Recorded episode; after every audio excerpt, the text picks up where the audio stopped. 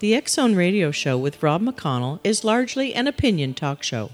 All opinions, comments, or statements of fact expressed by Rob McConnell's guests are strictly their own and are not to be construed as those of the X-Zone Radio Show or endorsed in any manner by Rob McConnell, Relmar McConnell Media Company, the X-Zone Broadcast Network, its affiliated networks, stations, employees, or advertisers.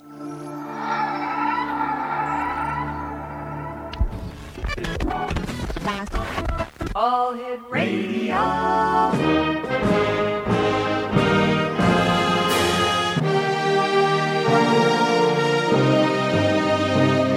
Welcome to the X Zone, a place where fact is fiction and fiction is reality. Now, here's your host, Rob McConnell.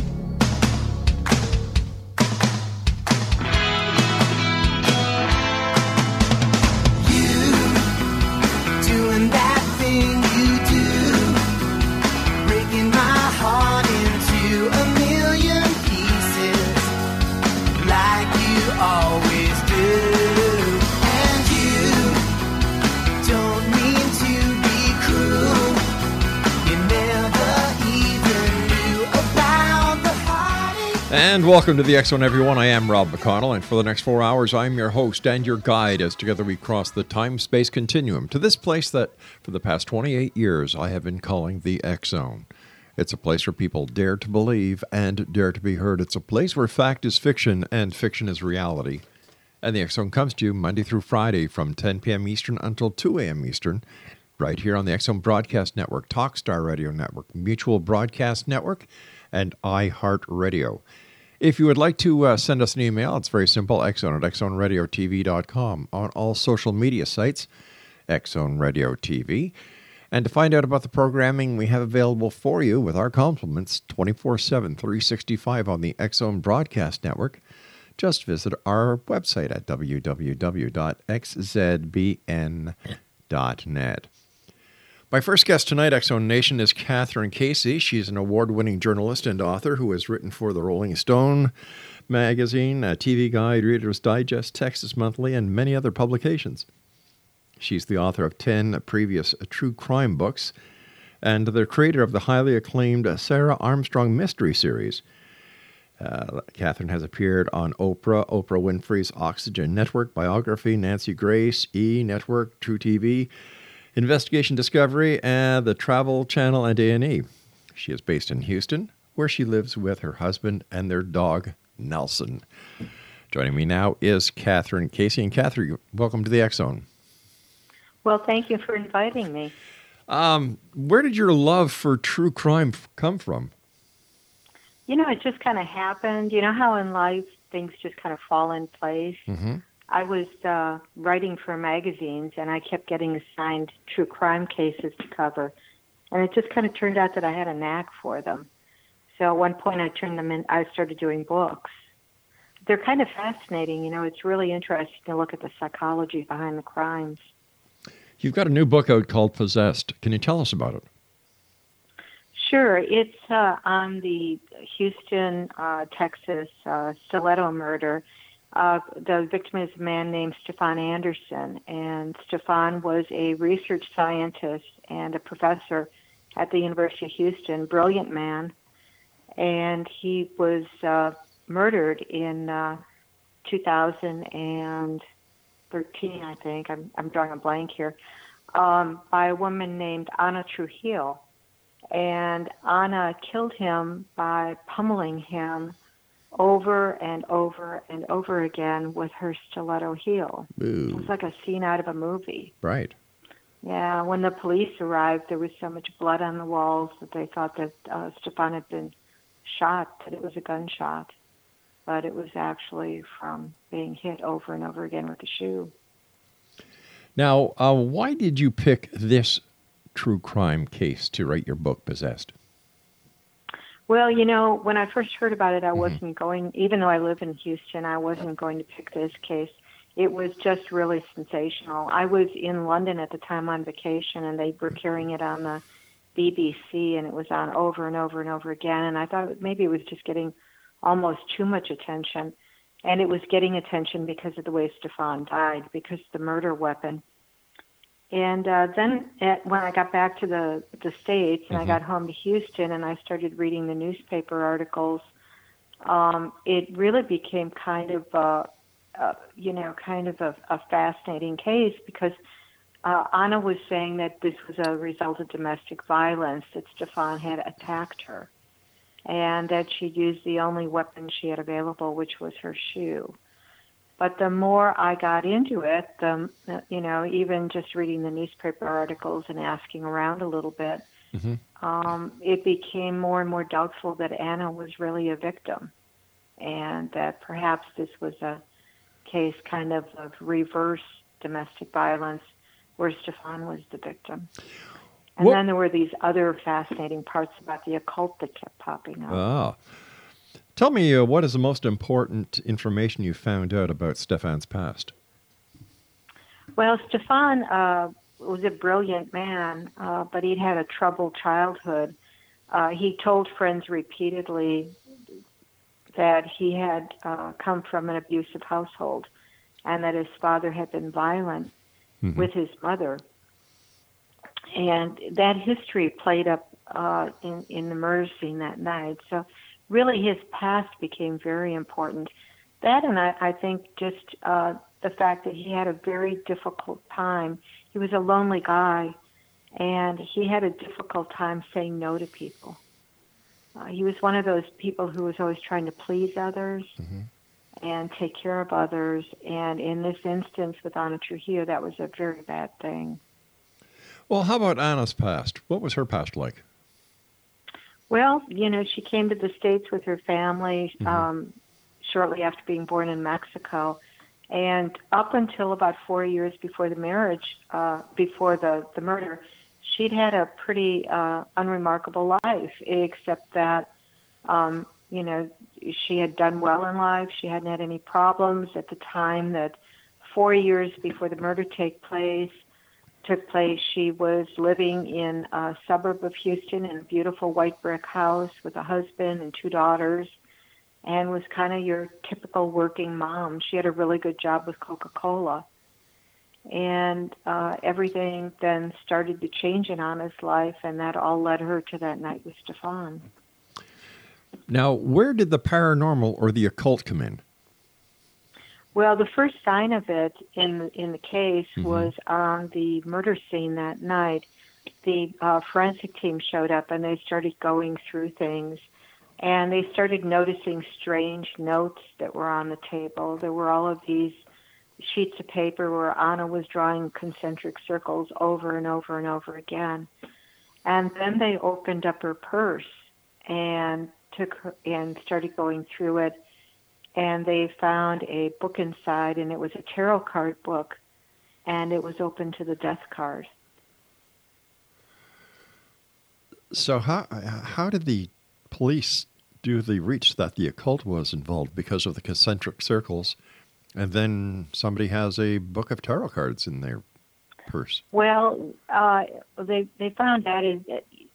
I don't know that the occult was involved as like a source of this having happened mm-hmm. or the reason that this happened. But they found out fairly quickly that Anna believed that she had special powers. And she talked about these powers that night. They brought her down to HPD headquarters in downtown Houston and interrogated her.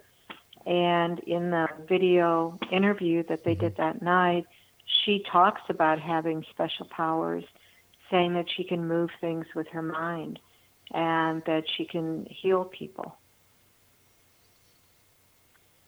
Okay. So what did the police do with this information? Well, it didn't play into the actual prosecution of the murder because it mm-hmm. really wasn't needed. Right. But it was just kind of this interesting side of Anna that when I was working on the book, the farther I got into it, the more interesting it was. So there was just a lot going on this case. This is an unlikely murder victim, a university professor and a woman who is very troubled. So how did these two meet?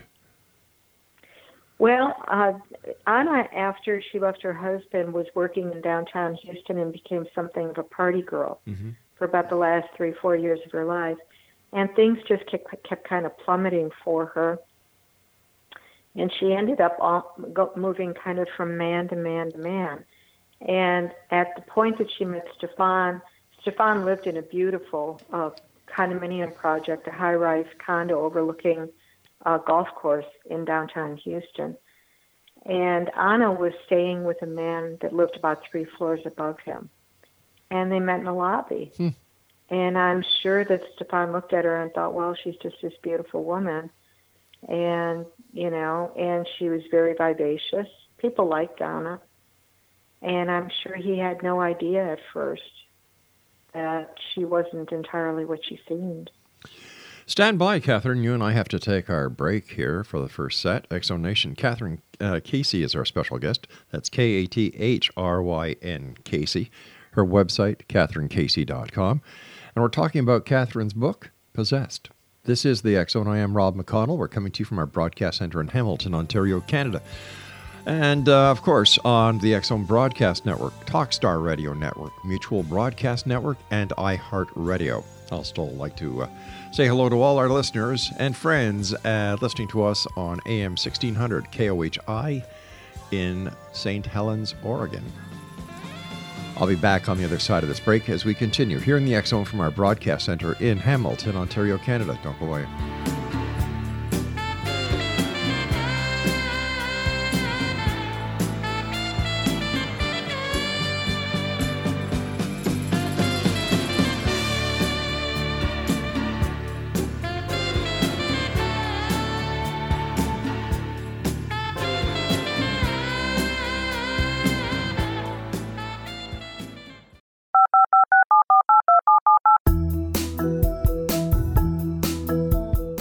Did you know that when you're on the road with limited data or Wi-Fi, you can still listen to the X-Zone Radio Show with Rob McConnell, The Science of Magic with Gwilda Wiaka, X-1, Dimension X, Space Patrol, and every minute of the X-Zone Broadcast Network by calling 213-401-0080, courtesy of Audio Now.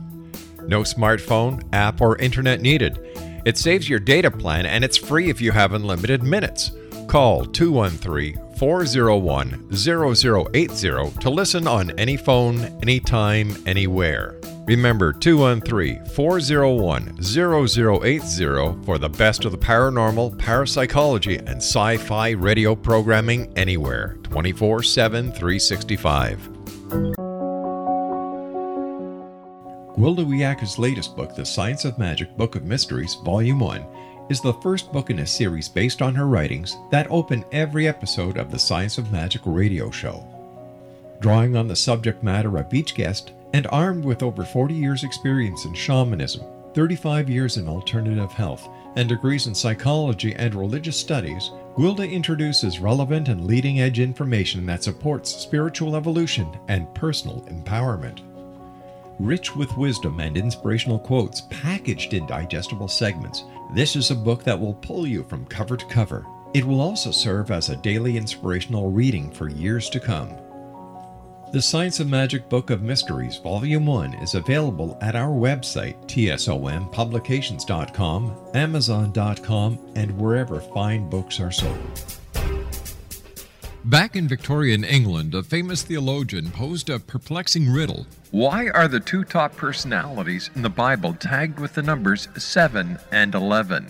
Academics agree the answer is found in the stunning discovery of a hitherto secret Bible structure explained in a new book called The Genesis Grid. The discovery is so simple that preschool children could illustrate it.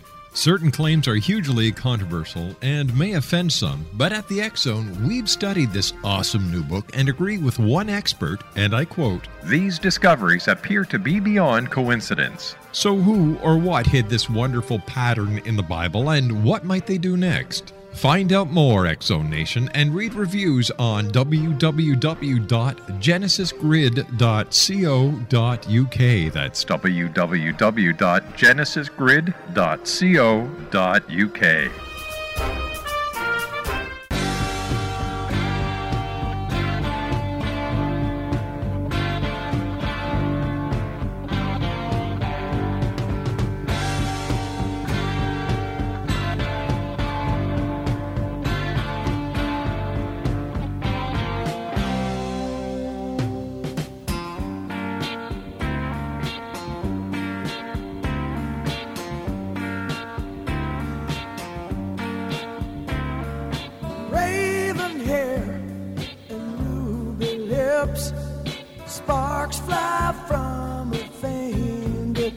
lips echoed voices in the night. She's a restless spirit on an endless flight.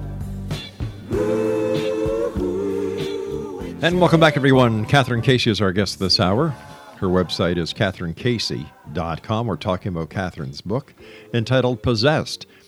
Thanks for joining us tonight, Kathryn. It's nice talking to you. And when did things start to be seen that all was not heavenly bliss between Stefan and Anna?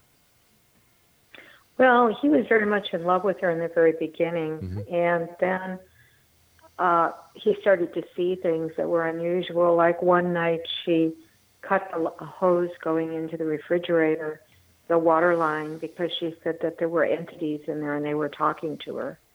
And there were just odd things happening. And he started to get scared. He started to say to his friends things like, well, Anna gets rough. Yeah. And they thought, well, maybe, you know, he didn't mind it. Maybe it was something, you know, kind of their lovemaking or mm-hmm. something.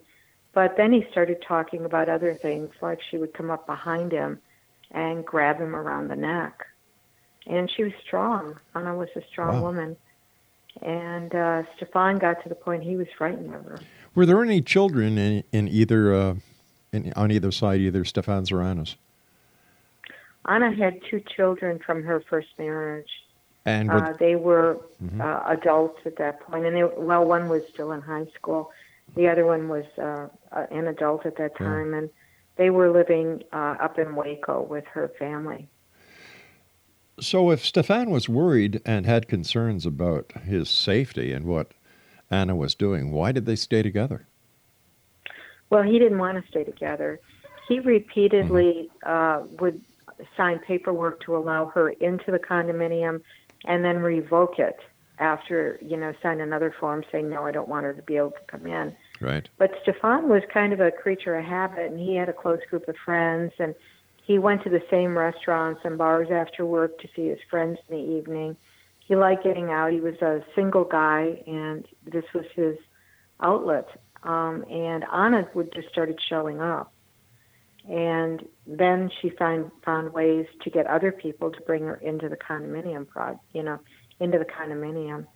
and he kept trying to get her out of his life, but you know, she kept getting back in, and I think she saw Stefan as, at the end there, as her last hope. He was the only one.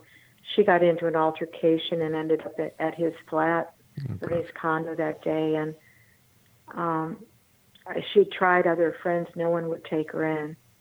So Stefan was really the last one willing to help her out. Tell us about the night Stefan died. Well, they had gone out. They went out quite often.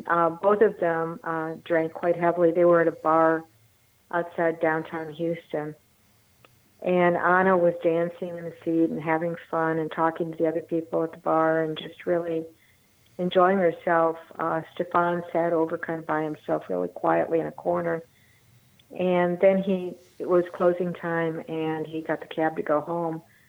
And Anna started an argument with the cab driver and became belligerent in the cab.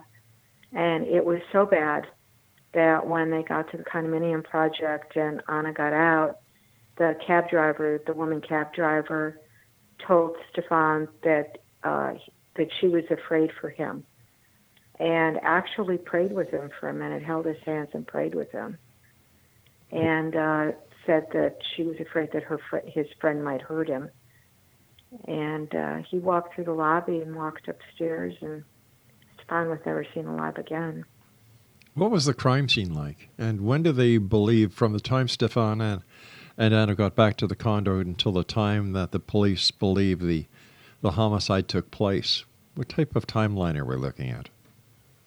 Well, they got in about 2 o'clock in the morning, and Anna walked in first, and then Stefan followed her upstairs a few minutes later. Mm-hmm.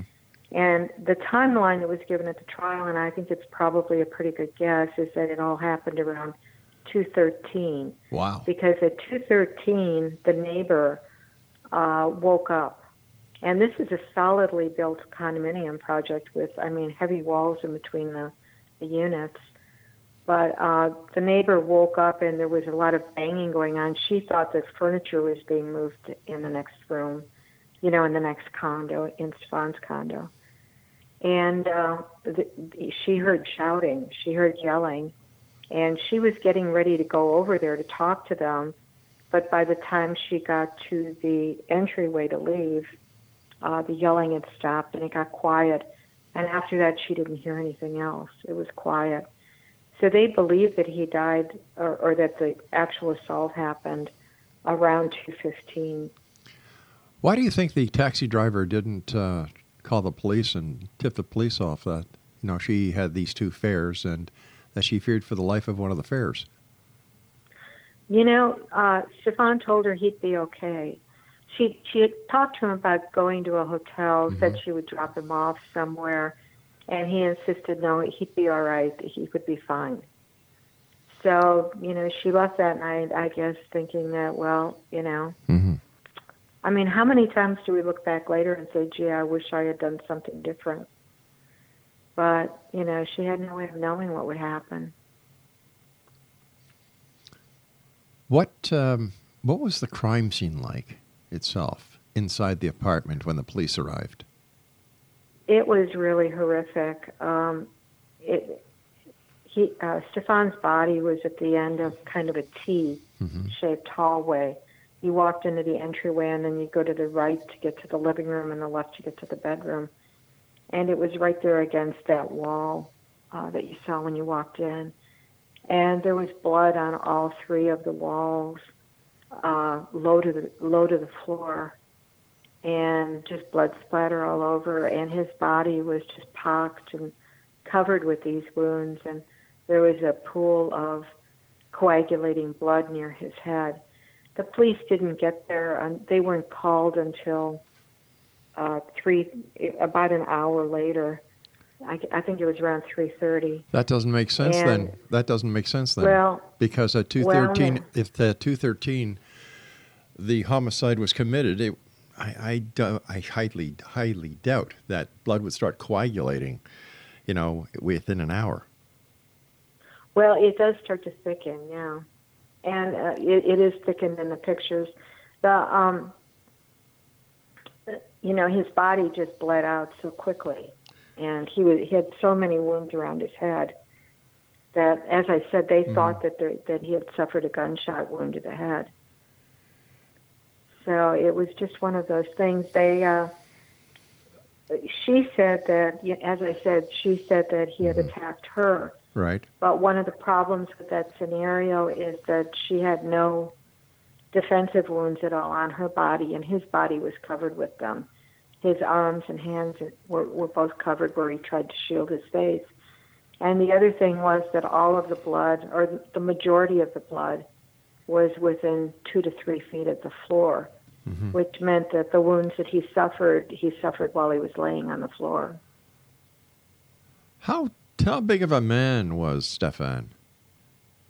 He was around 5'9", and he was kind of pudgy, maybe 190 pounds. So he wasn't a big man. He was an older man. He was 59 years old and not strong.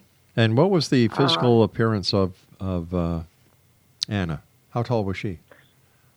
Anna is about 5'6", and I think she was around 120, 130 pounds.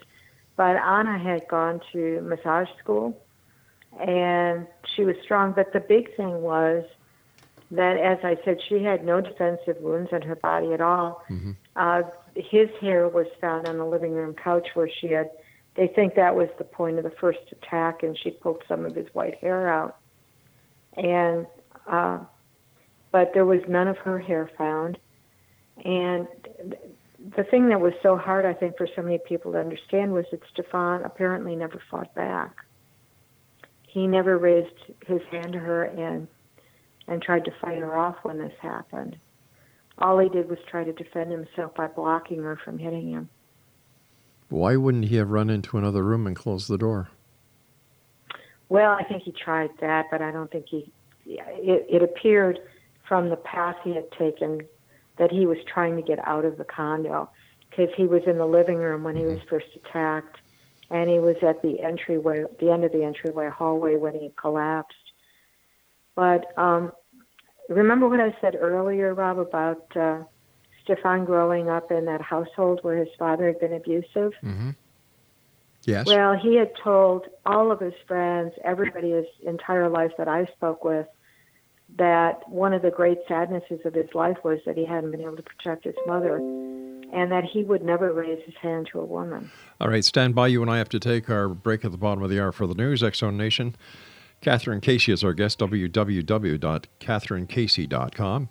And we'll both be back as we continue here in the X-Zone from our broadcast center in Hamilton, Ontario, Canada. Don't go away.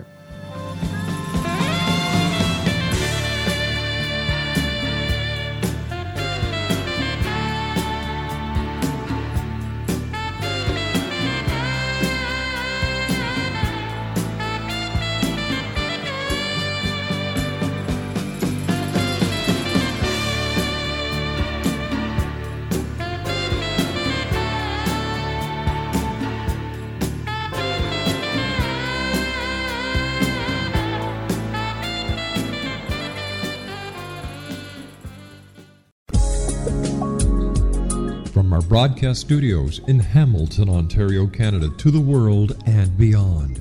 You're watching the X-Zone Broadcast Network, www.xzbn.net.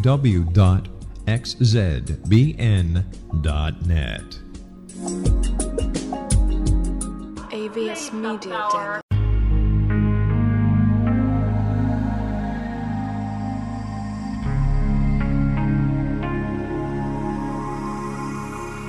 The scientist and the mystic have been on an age-old, relentless search with one thing in common. They seek truth. Their paths converge in the 40,000-year-old practice of shamanism, an ancient science delving to the quantum level of life, facilitating healing, manifestation, and evolution. I'm Gwilda Wiaka, the founder and director of Path Home Shamanic Arts School, a unique Colorado State-certified occupational school, training shamanic practitioners and teachers. We also provide classes for empowering personal lives through shamanism. Our certification classes are in week-long segments, enabling international participation, and online classes and long-distance shamanic healing sessions are available. Come discover the science of magic in the limitless world of shamanism. www.findyourpathhome.com.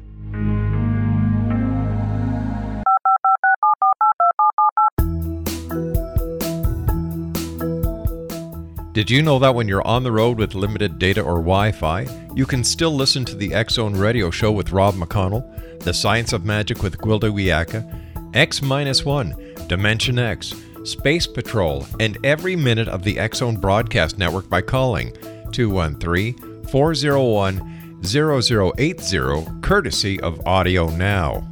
No smartphone, app, or internet needed. It saves your data plan, and it's free if you have unlimited minutes. Call 213-401-0080 to listen on any phone, anytime, anywhere. Remember 213-401-0080 for the best of the paranormal, parapsychology, and sci-fi radio programming anywhere, 24/7, 365.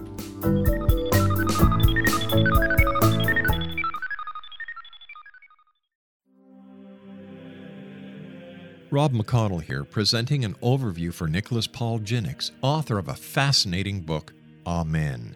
It presents facts revealed by Egyptologists, facts that enable us to understand why Amen is the beginning of creation of God. It provides recommendations for religious leaders of the major religions to unify their beliefs and teach the Word of God. Love one another. Amen informs people how mankind conceived God. It was the Egyptians that developed the concepts of a soul, a hereafter, and Son of God. And finally, after the worship of many gods, they conceived the belief in one universal God, the maker of all there is. For more information, visit www.futureofgodamen.com. That's www.futureofgodamen.com.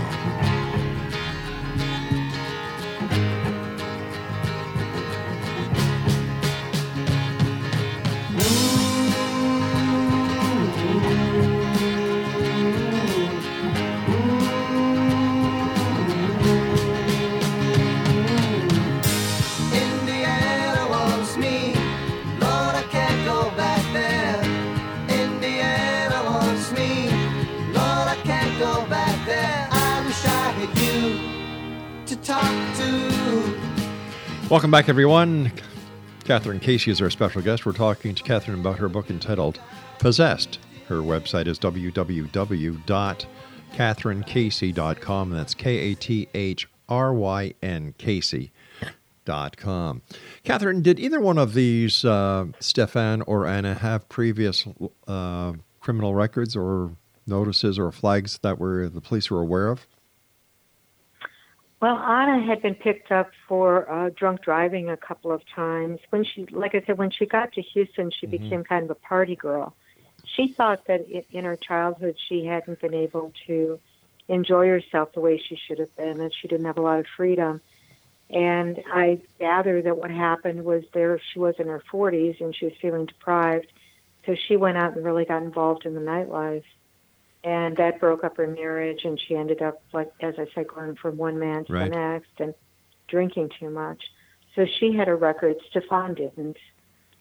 Stefan was just kind of this white-haired, little dottery-looking university professor. Mm. What did the friends say about Stefan and Anna? Were they surprised? Well, they had not when no. Well. No, they understood immediately who had been the aggressor, and they had been warning him for a long period of time to separate from Anna. And as I said, he really honestly did try. At one point, she came up to him in a restaurant when he was trying to stay away from her. He was in one of his usual places with another professor, and Anna walked up to him and bit him on the cheek, and he started to bleed. It had looked as if she was going to give him a kiss, but she actually bit him. And afterward, he spent quite a bit of time crying and talking with the other professor about how he had tried over and over again to get her out of his life. Did he ever think of getting a protection order? You know, he didn't. I don't know if he ever thought about it, but he never did take that step. He was embarrassed that this was happening to him. He said to people, quite a few people, a lot of guys think they're supposed to be kind of macho and that women aren't supposed to, be doing these things to them. And he was embarrassed, and he was afraid. Afraid of what? Afraid of Anna, which he was capable of. Do you think the fact that he was a meek, mild professor, that she was somebody that he was someone she could control, was part of the formula for disaster? Well, these cases are always all about psychology and kind of the dynamics of the relationship. Mm-hmm. And that was a big part of what was going on here, and that's why she thought she could control him and why he would be the last one. Wow. That if she really needed somebody, Stefan was the only one who had come through for her at that last point in her life. And the theory of the prosecution at the trial was that that night Stefan had gone upstairs and told Anna that it was finally really over, that he was done with her. Here she'd gotten, abusive with this taxi driver, caused a horrible scene yet again. She'd done this before. And that at that point, she just became enraged. How long did the trial last? It was 3 weeks. It was a 3-week trial, which in Texas is not overly long. No. We tend to do 6-7 weeks here at times. Was there any awe-inspiring moment or anything that the district attorney was able to bring up during the trial that kind of put everybody in a spin? There were some really interesting moments in the trial. One of them was when they pulled out the tarot card book and held it up to the jurors to look at, and there it was, with the skeleton riding the horse the death card. Yeah, but like I was saying, thousands and thousands and thousands and thousands of people read tarot cards for entertainment. So I don't. Well, but they don't usually have the death. They're not usually open to the death card on the night that they killed someone. It put a different spin on it. It was kind of like, what was she thinking about that night? When I was doing the research for my book, I also found out that earlier that day, she had given another friend of hers three nickels and told him to put them in his cabinet, mm-hmm. and that if he didn't, something horrible would happen that night. So there was something going on. And those notes I was talking about, there were things in the notes where she was asking spirits to present themselves. So this was, I mean, there were things going on in that apartment that night. The other thing was when they pulled out the high heel, the stiletto heel, mm-hmm. and showed it to the jurors, there was kind of a gasp in the courtroom. It still had Stefan's hair and blood on it. And then there was a demonstration with a CPR dummy that the prosecutor did, where he showed how Anna would have had to have been sitting on top of Stefan, holding him down, while she was hitting him with the shoe. But was that the prosecutor who was showing that, or a forensic expert? That was the prosecutor as the model for who stood in for Anna. And they had a forensic expert there, a blood spatter expert, mm-hmm. who brought in panels showing where the blood spatter had been to illustrate, what must have happened based on the blood spatter. It sounds like the prosecutor was quite a showman. Well, he's a good prosecutor. Well, and I don't know about that. I think he knew how to connect with the jury, huh? Well, I think he knew how to take certain parts of what was found at the scene and interpret it and put it into the mind of the jury that it, in fact, was evidence. Like, as a police investigator myself, I would have never, you just can't point to the tarot deck, even though it's open at the page of the death card, and say that the occult is involved. You just can't do that. Any defense lawyer with an ounce of sense in his head could have easily gotten that stricken from the record. Well, he didn't say that the occult was involved. What he said was that this is, what they did is they put this out there for the jury to know. The fact that this book was open to the death card when it was found that night. How did he prove that Anna had a long-term interest in the occult? Well, it didn't really come up until the end of the trial, and mm-hmm. it was during the sentencing phase. And then one of her close friends got on the stand and said that Anna, that she was afraid of Anna. And then explained that she was having all of these different things that were happening in her life, mm-hmm. that she felt that Anna was, conjuring and doing other things that had influenced her life. So that's really when it played up, was at the end. And there was only one witness who testified to that? Yeah, they had to, the prosecutors really didn't, they didn't see the occult as the motive or anything. I mean, that's not what I'm saying here, Rob. I found that as an interesting part of the case. Okay. Because the more I got into it, the more people talked about it. How Anna was very involved in it, that she thought she could heal people, that back in December 12, 2012, how she thought the world was going to, as we knew it was going to end. And she had gotten really involved in the Mayan calendar. Millions of people too. Millions of people. I'm not saying they don't. Yeah. What I'm saying is that, to me, this was part of who she was. And it's not the reason that the murder happened. Mm-hmm. The reason the murder happened, I do believe the prosecutors were right, and she was enraged and angry at Stefan because she had thought that she had control of him, and I don't think at that point she did anymore. But it was part of who Anna is. Yeah. What was your sentence? She got life, which is unusual for a woman. Women don't usually get life sentences in Texas.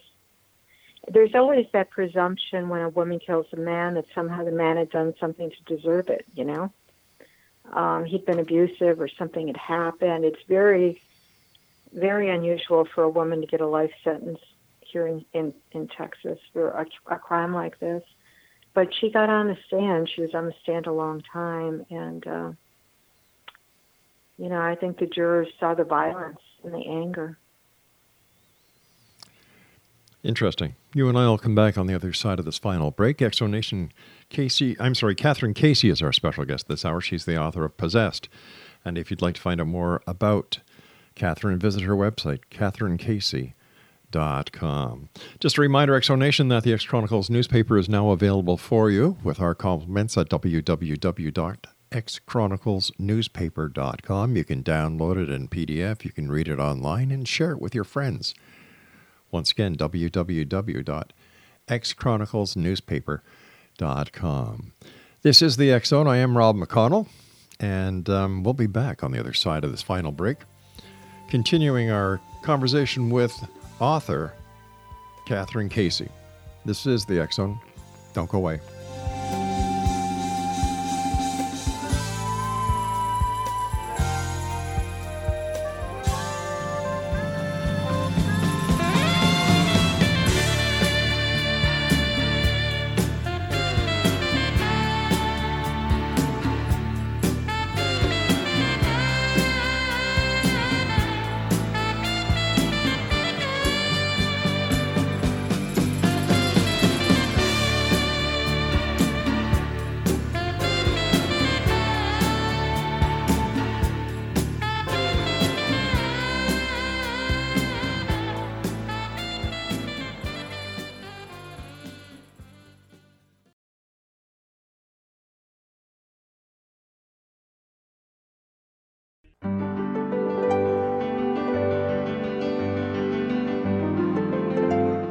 Named one of the world's greatest psychics, Elizabeth Joyce is now giving readings worldwide via Skype. Elizabeth Joyce is recognized for her clairvoyant ability to help find missing persons, her analysis of dreams, past life regression work, mediumship, and her accurate predictions. Elizabeth has been a frequent guest on the X-Zone radio show with yours truly, Rob McConnell, now for several years. For an appointment with Elizabeth Joyce, call 201-934-8986 or Skype at elizabeth.joyce. And for more information, you can always visit Elizabeth Joyce online at www.new-visions.com.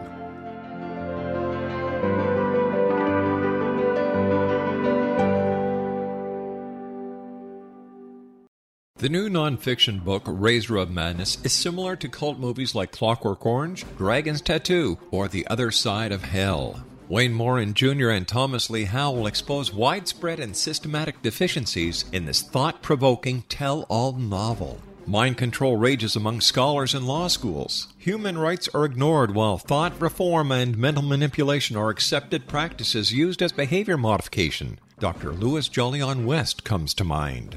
Media and public scrutiny shows that United States mental hospitals are in fact destructive murder industries. Razor of Madness exposé novel details this epidemic through an in-depth professional and personal investigation. For decades, there has been a revolving door policy that still releases killers and pedophiles back into society. The maestro of mind control continues to haunt America to this very day. Razor of Madness is available in paperback or as a downloadable ebook at Amazon.com.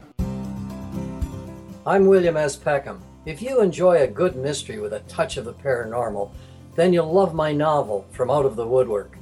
It's the story of a young Toronto contractor, Sean Kennedy, who buys derelict homes, guts them, and turns them into multifamily dwellings. Slums just waiting to happen. When Sean buys 29 Livery Lane, the house fights back.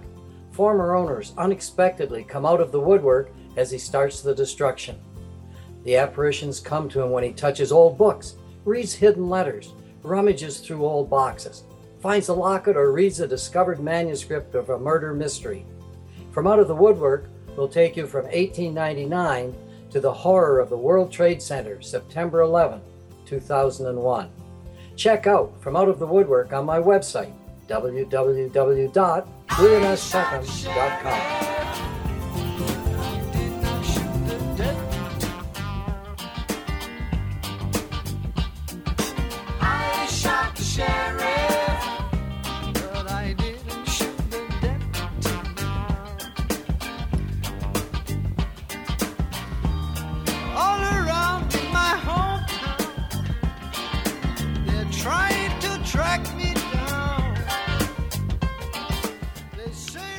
Welcome back, everyone. Kathryn Casey is our guest this hour. We're talking to Kathryn about her book entitled Possessed. Her website is KathrynCasey.com. That's KathrynCasey.com. Kathryn, was there ever an appeal put forward by a member of the defense for Anna? Yes. Uh-huh. And yes, what happened? We did file an appeal for her. It was denied. Now, her heritage was Mexican, right? Uh-huh. Do you think her heritage played any part in the prosecution? No, I don't believe so. No way. There were Hispanic people on the jury. I mean, okay. I don't think it really entered into anything at all. I do think that it was probably Anna's performance on the stand that did her the most harm. What was it like? Well, she became really agitated, and she just even in the courtroom, though, she acted oddly throughout the trial. At one point, they were playing the video of the night that night at the bar before Stefan died, and Anna was kind of sitting at the defense table, mm-hmm. dancing in the chair, wow, like she was in the video on the bar. It was like she just didn't really get it, you know. It was like she just. Hmm? Is it possible that she had mental issues? You know, I do think that Anna did have some mental issues, and I do think that, you know, all of the alcohol had affected her that night and everything. But you know, there were a lot of things going against her. Those crime scene photos, the viciousness of the attack. Yeah. It was just, you know, kind of overwhelming, I think, for the jury. And then when she was on the stand, as I said, she became kind of aggressive, and she looked a little erratic, and that can, you know, that hurts. Was she on any prescribed drugs or medications? No, and that night they asked her if she had ever been diagnosed with any type of mental illness, and she said no. And the defense didn't put up any kind of defense based on mental defect. Let me take a guess. He was a public defender. No, actually, he was a very well-known attorney here in Houston. His name's Jack Carroll, and he really believed in Anna. He really thought that she was the victim, that this was a case of domestic violence against her. She was just fighting back. Huh. But she had been seen being an aggressive person, confrontational before, outside of this case, by other people. Yeah. She had a history during those 4 years that she was in downtown Houston of, you know, assaulting people and doing other things.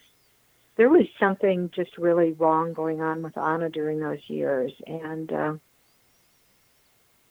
she changed really drastically. Wow, I don't understand why the defense didn't ask for a psychiatric evaluation. You know, she insisted she was fine. There wasn't any history of mental illness. As I said, up until 4 years before this, she had a really good job at Coca-Cola, and was making good money and was, you know, living the suburban life. But don't you agree that a person who was acting like her should have, you know, I asked you before, you know, if she was acting strange, and yes. So why wouldn't a defense attorney, especially her defense attorney, who, according to you, is a very well-known and well-thought-of attorney, why wouldn't he ask for a mental evaluation if she was acting so erratically in the past 4 years? Well, you know, I think maybe he should have done that. That was something that he could have done. I think he was kind of locked in because she did give this interview to the police. She gave this really long recorded interview to the police in which she explained over and over again exactly how it had unfolded and what she had done, and that it was that Stefan had attacked her and she was just trying to defend herself, that he felt like he was locked into that. And I think he believed that. I think he believed her. But the problem was that none of the forensic evidence matched what she had to say. Plus, Stefan had absolutely no history of being violent with anyone. no evidence of being reported. No evidence of being violent with anyone, right? No, he had never. As a matter of fact, his friends described him as being overly gentle, which, as I said, goes back to their childhood and the way, he'd been raised. So it seems as if these two opposites got together. When you look at this, Rob, don't you think this is actually kind of a perfect storm? It sounds like it. It certainly sounds like it. Yeah, it really is. Yeah. It was really hard for the one of the prosecutors, John Jordan, to accept the fact that Stefan didn't try to fight back. It was really hard for him to understand that, but there was absolutely no evidence that Stefan ever raised a hand to her. Huh. Maybe he raised the hand, but the strike didn't come because Anna decided to get into the defensive system right away and, decided to go on the attack. That would explain why he didn't have any defensive wounds. Well, it could be. I mean, his arms and hands were covered, from trying to protect his face, and his face was just bludgeoned with this heel. Okay, let me ask you this. In her previous marriage, had she been a victim of spousal abuse? She had claimed that in her first, she alleged that in her first marriage, after she was separated from her first husband, that he had returned to the house and sexually assaulted her. And there were also other men in her life who she had talked about as having, been violent with her, or usually having sexually assaulted her or been violent with her, but not her second husband. Did the police follow up on it? Did the police follow up on any of these leads? And were any of these men who she made the allegations against sexual or physical abuse brought to the trial? One of them did come in, and he did testify, and he said that rather than that he had not attacked her, but what had happened is that he had walked back into the apartment, and she had hit him with a candlestick holder. So he, refuted what she said. And he didn't go to the police and didn't make a report. Was there any medical report to substantiate his claim? No, but see, there were also other people. There were three other incidences with other men where Anna had attacked them. Wow. In the years leading up to Stefan's death. So where is Anna now? Anna is in prison up in Gatesville, Texas. There are two or three women's prisons up there, and she's in one of those. How has she changed? Has she changed? Has her demeanor changed? Has she been given psychiatric help? Or do we know anything about Anna now after the trial and being in prison? I don't know anything about Anna now. They don't usually release any of that information. I did hear from a TV crew that had gone up there that she seemed to be functioning pretty well and, seemed really coherent during the interview. So that's all I know. Why do you think, besides the case being the case of the stiletto killer, why else would this case hold so much interest? Well, for me, it held interest because it was, as I said, it was reverse domestic violence. This is usually, the scenario is usually that, a man is stalking or, pursuing and becomes violent with a woman. And I thought it was interesting that Stefan was in this situation. And, it was different for him, I think. Although a lot of victims of domestic violence are very embarrassed and, ashamed of the fact that they're in these situations. It was interesting looking at it from the opposite side. Do you think with all... The other thing was who Stefan was. He was this, scientist who held patents and lectured medical students. Do you think the fact that the topic of spousal abuse and assault is very prevalent in the news these days, that we're going to learn more about these adventures of male and female assaults? Well, you know, I think we should, because I think if we get this stuff out in the open, you know, then we'll finally understand more about why this happens and how it happens. And once the stigma's gone, then maybe the victims won't hide and, you know, and cover up. I mean, so many of them cover everything. Stefan covered it up. He was showing up with black eyes, you know, and bruises, and a lot of women in that situation go through it, and very often they'll hide it. I want to thank you so much for joining us tonight, Kathryn. I wish you continued success in X-Zone Nation. If you'd like to find out more about Kathryn Casey, her website is www.KathrynCasey.com. Man, I'm going to tell you something, X-Zone Nation. That case has got more holes in it than a piece of Swiss cheese in Billy Meyer's refrigerator. I don't know. To have a prosecutor, to have a defense lawyer not take a look at all the evidence and say, hey, listen, lady, you've got a screw loose. Let's get you checked. He doesn't do that. He's not doing his job.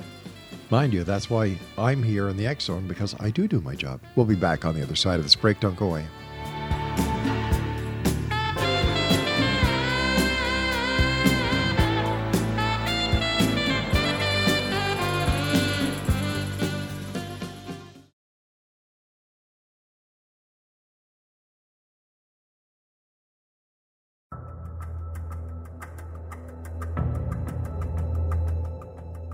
Modern Esoteric, Beyond Our Senses by Brad Olson, consummates the lifeology story about where humanity originates. It is the lost continents, the primitive wisdom, the mythos of creation, and the rethinking of ancient history as we are taught in academia. There is much more to the story than what we have been told.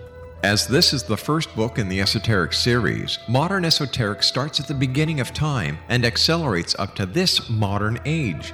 Future Esoteric is book 2 in the series and takes a forward-looking position ahead of today with an open and honest examination of the ET issue and various unexplained phenomena. To discover the writings of author Brad Olson, visit www.bradolson.com. That's www.bradolson.com.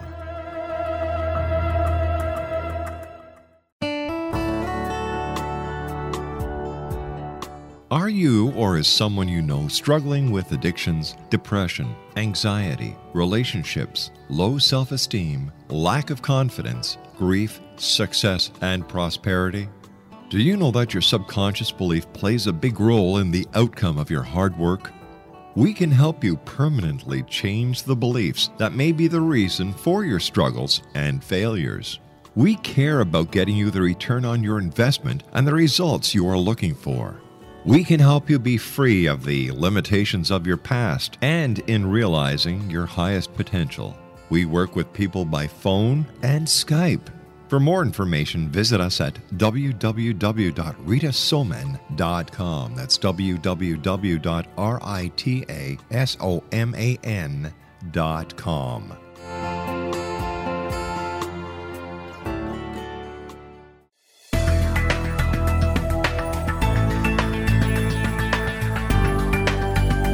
Do you think you have energy problems in your home? Do you feel better when you're away than when you're home? Joey Korn is a global leader in the world of dowsing who specializes in personal energy clearing and space clearing. He can help you create an ideal energy environment in your home no matter where you live in the world. Learn about his remote spiritual housecleaning services and much more at www.dowsers.com.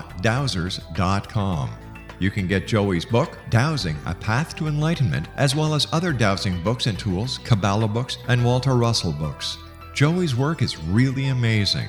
Go to dowsers.com right now. That's DOWSERS.com or call 1-877-DOWSING. That's 1-877-369-7464.